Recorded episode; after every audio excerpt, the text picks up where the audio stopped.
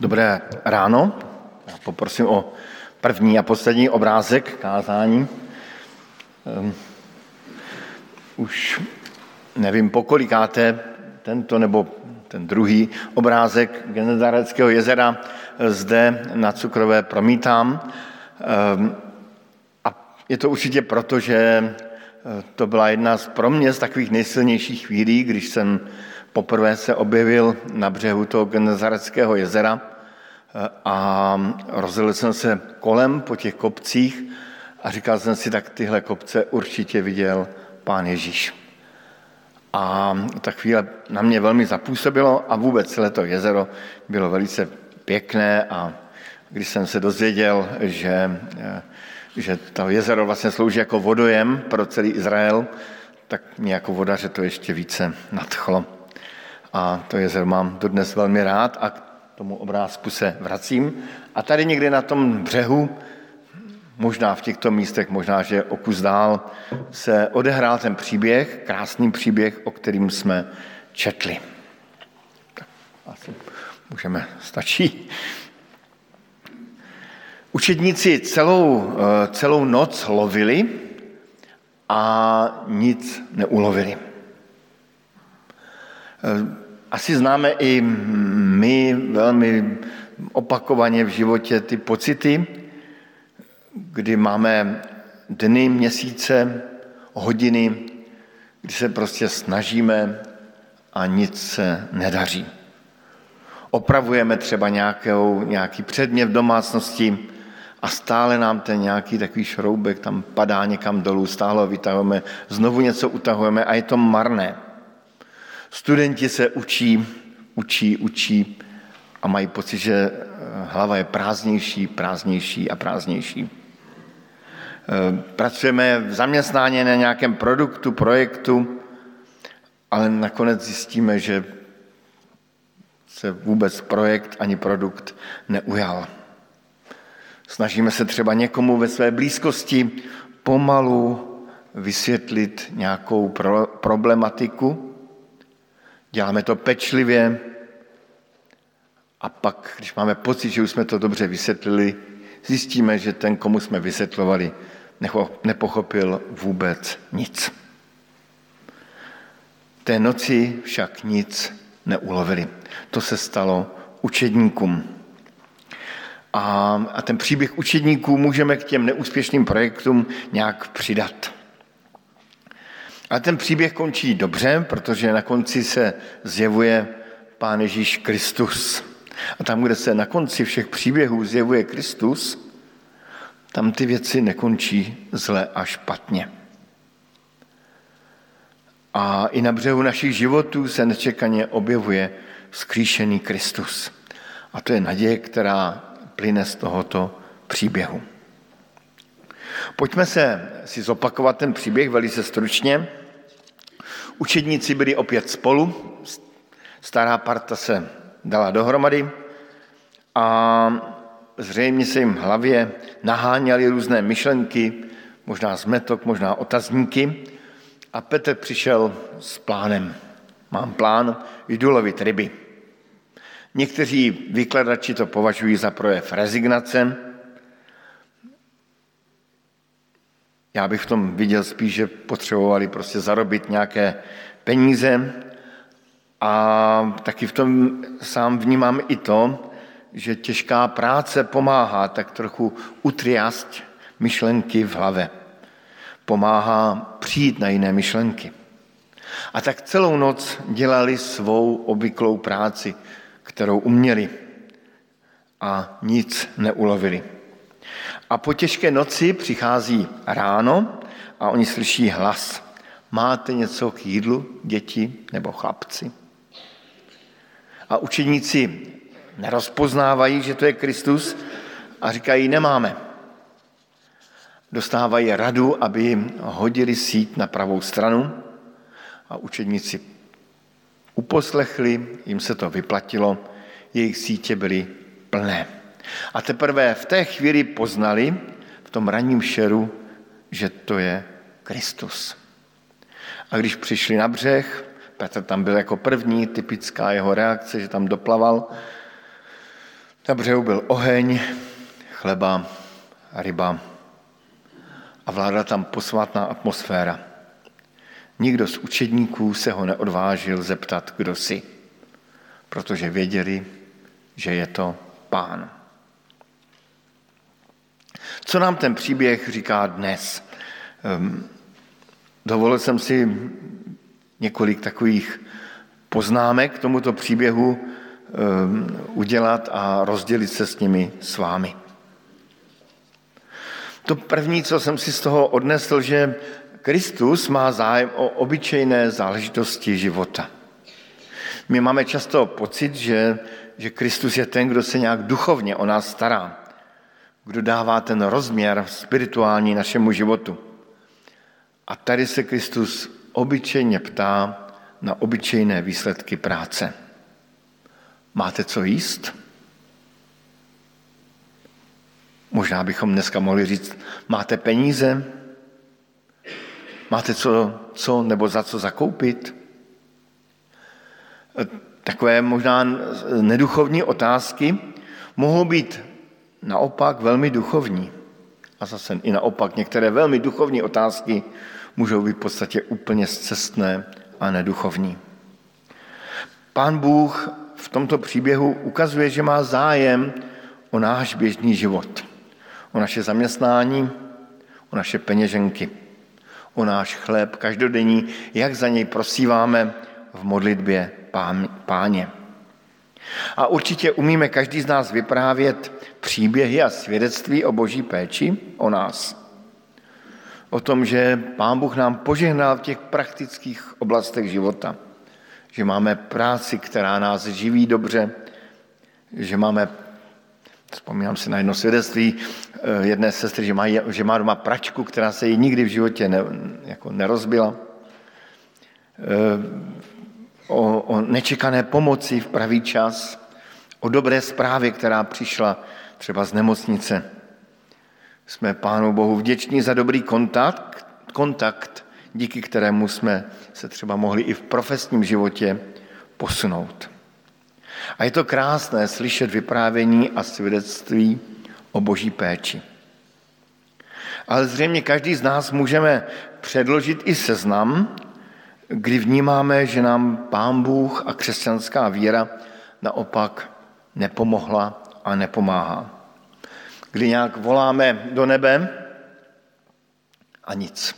Kdy pracujeme a výsledky nepřichází.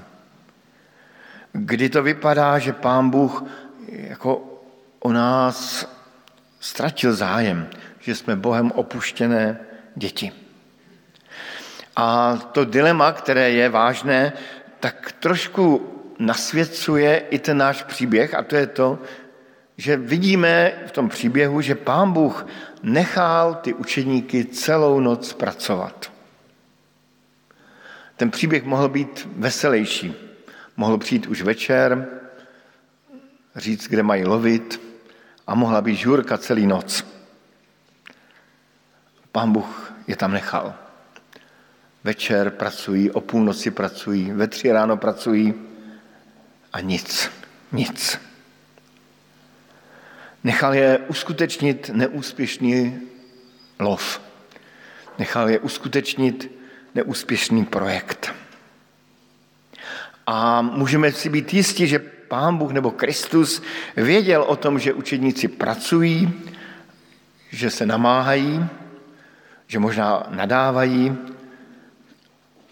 a on je tam nechal. Tady vždycky se můžeme ptát, proč to tak to je. Možná je to proto, abychom poznali sami omezenost našich vlastních lidských schopností. Možná nás právě tyto chvíle eh, tak nějak tlačí k tomu, abychom vyhlíželi boží pomoc, a je také jisté, že namáhavá práce prospívá člověku. Jeden z léků na hříšnou duši je v potu tváře budeš vydělávat chléb. No a když se nám naše práce zdá marná, tak, tak nezoufejme. To je třetí poučení z toho příběhu, že Pán Bůh nebo Kristus přichází velmi často na poslední chvíli, v nečekanou chvíli. Že Kristus má svůj čas, svůj jízdní řád, své hodinky, svůj, svoje vidění věcí. Připomenu příběhy z Bible. Abraham, Sára. Nevím, jak to je ve slovenském překladu z paměti, ale v českém překladu máme, že Sáře již ustal běh ženský. Nemohli mít už děti. Prostě pět minut po dvanácté, deset minut, dvacet minut po dvanácté. A najednou přichází anděl a říká, budeš mít děti. Abraham a Izák, to, to slavné obětování Izáka, kde těsně vteřinu před dvanáctou se objevuje boží hlas a Abraham zastavuje svůj meč. Vzpomeňme na Pána Ježíše Krista, jak spal na moři a učedníci měli pocit, že ta loď se brzo ponoří. A Kristus tam spí. Vzpomeňme na um, příběh o Lazarovi, eh, který už byl několik dní v hrobě a dokonce zapáchal. Praktická Marta to nezapomněla připomenout Kristu. Tam Kristus přišel opravdu až po 12. Vzpomeňme na záchranu Petra před popravou. Už byl ve vězení a další den ho měli popravit. Tady se vždycky ptáme, proč tyto příběhy, které vidíme i v životě reálném, našem pozemském, i v 20. století. A nemám na to odpověď, můžeme říct, to ví jenom Pán Bůh. Snad je to jakýsi tavící kotel naší víry a zřejmě to lidské duši prospívá. Někdo to i tak řekne, že to je očistec, takový pozemský očistec učení se víře. Snad jsou to boží překvapení a dobrodružství, ke kterým nás zve. Učedníci zřejmě nečekali, že se na konci ehm, zjeví Kristus. Na konci toho jejich příběhu. A my tam čteme, že se jim už po třetí zjevil. Najednou se tam objevuje nečekaně slovy C.S. Louise z Nárnie, jako neochočený lev. Krista nelze přivolat jako cvičeného psa, ale lze ho rozeznat, anebo naopak nerozeznat. A to je další poučení, které mi z toho příběhu vyplývá, že to chvíli trvá, než rozpoznáme Krista vzkříšeného. Na začátku učedníci uslyšeli ty slova, děti, hoši, chlapci, máte něco k jídlu? V tu chvíli je nenapadlo, že se setkávají se vzkříšeným už po třetí v životě. A teprve ve chvíli, kdy mají sítě plné ryb, tak já osobně odhaduji, že se jim najednou propojil ten reálný příběh, který zašívali, s tím dávným příběhem, který kdysi prožili s Kristem zázračný rybolov kdysi na začátku jejich ehm, cesty s Kristem.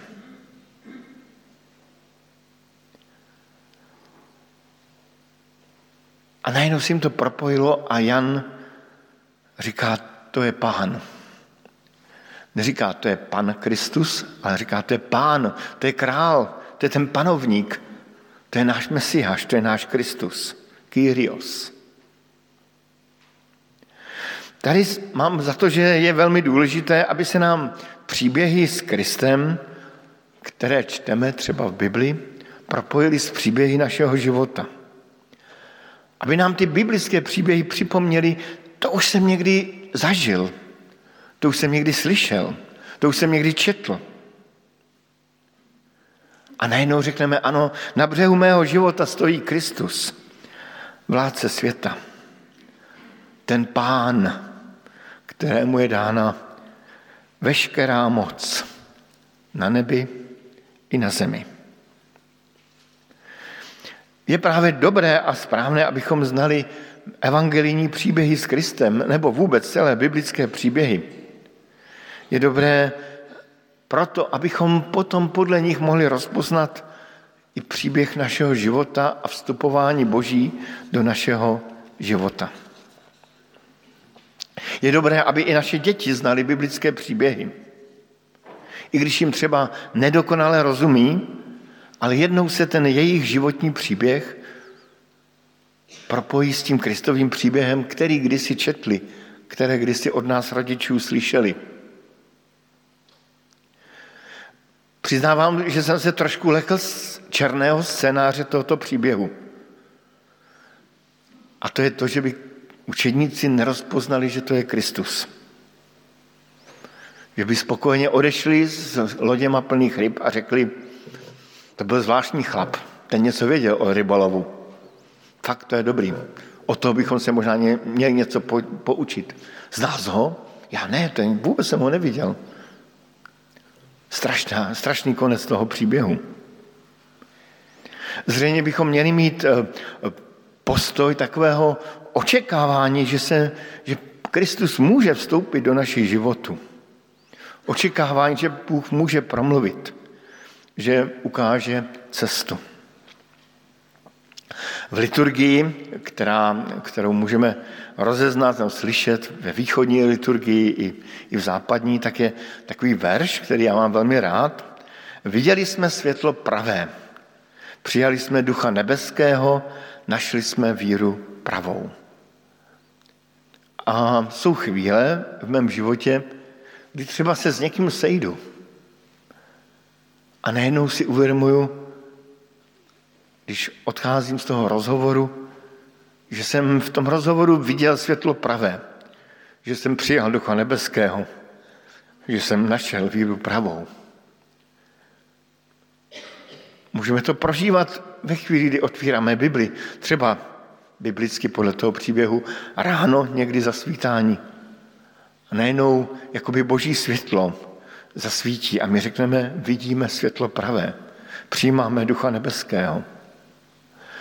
Můžeme být na bohoslužbách, i to se někdy může stát, že na bohoslužbách můžeme uslyšet světlo pravé, nebo uvidět světlo pravé, ducha nebeského, přijmout víru pravou a v takové radosti odejít. Ta liturgie končí slovy nerozdílné trojici klaníme se. Vždyť ona nás spasila. A vždycky v, úctě děkuji Pánu Bohu za takové chvíle. Ten příběh pokračuje dál a příběh pokračuje tím, že Kristus zve k hostině, ale k té své hostině, kterou pro ně připravil, přidává ještě něco od učedníků. Na břehu, jak jsme četli, byl oheň a ryba. Vždycky jsem přemýšlel nad tím, jestli, jak pán Ježíš zapálil ten oheň a jak se tam objevila ta ryba ale to můžete tak jako veselé přemýšlet dneska odpoledne. Ale snídaně byla prostě připravena a přesto vzkříšený říká, přineste trochu ryb, které jste teď nalovili. Jakoby tím Kristus i řekl, vaše práce nebyla zbytečná. Chci, aby se spojila s tím, co jsem vám připravil já. Jakoby řekl, všichni máme společný úkol, společné dílo. Jsme spolupracovníci. Kristus chce, aby se naše lidské snažení propojovalo s Kristovou mocí. Ten příběh potom pokračuje dál a končí takovou výzvou právě k té službě. Kdybychom to četli dál, tak je tam ten příběh, kdy se Pán Ježíš třikrát Petra ptá, miluješ mě? A pak mu dává ten příkaz pověření, pas moje ovce, třikrát po sobě.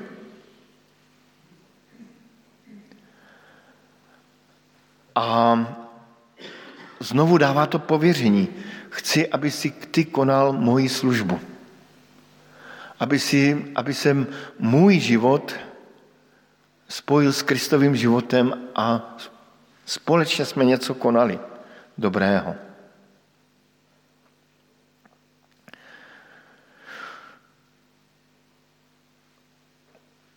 Stále ale je potřeba, a to je poslední bod, si připomenout, že učedníci měli za sebou celou noc neúspěšného rybolovu. Měli za sebou zkušenost, že se něco nedařilo. A zřejmě právě tato zkušenost není vůbec špatná startovací čára ve službě k Pánu Bohu. Učedníci museli zažít ten příjemný, ale i nepříjemný pocit, že bez Krista se obyčejná práce neposune dopředu. Na to služba, na božím díle. Asi by tak lidsky byl ten příběh lepší, kdyby na břehu stála skupinka schopných rybářů, kteří za noc nalovili hodně ryb a Kristus řekl, jste dobří rybáři, budete i dobrými rybáři lidí.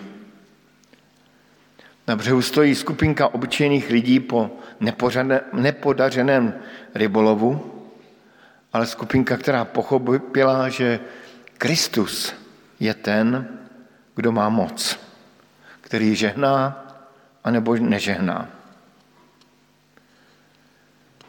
A Kristus vás vyzývá, abychom svoje životy, svoji práci, svoji službu Pánu Bohu propojovali s jeho životem, s jeho mocí, s mocí skříšeného. A toto propojení může vzniknout tam, a možná právě tam, když se nám nedaří. A Kristus nás nechává namáhat a pracovat a přiznat, že se nám prostě nedaří. Ale to neznamená, že o nás Kristus ztrácí zájem. Zjevuje se nečekaně, snad i na poslední chvíli, na břehu našich příběhů a má zájem o nás, o naší námahu. Chce nám pomoci, požehnat, chce propojit svůj život s naším životem. Amen.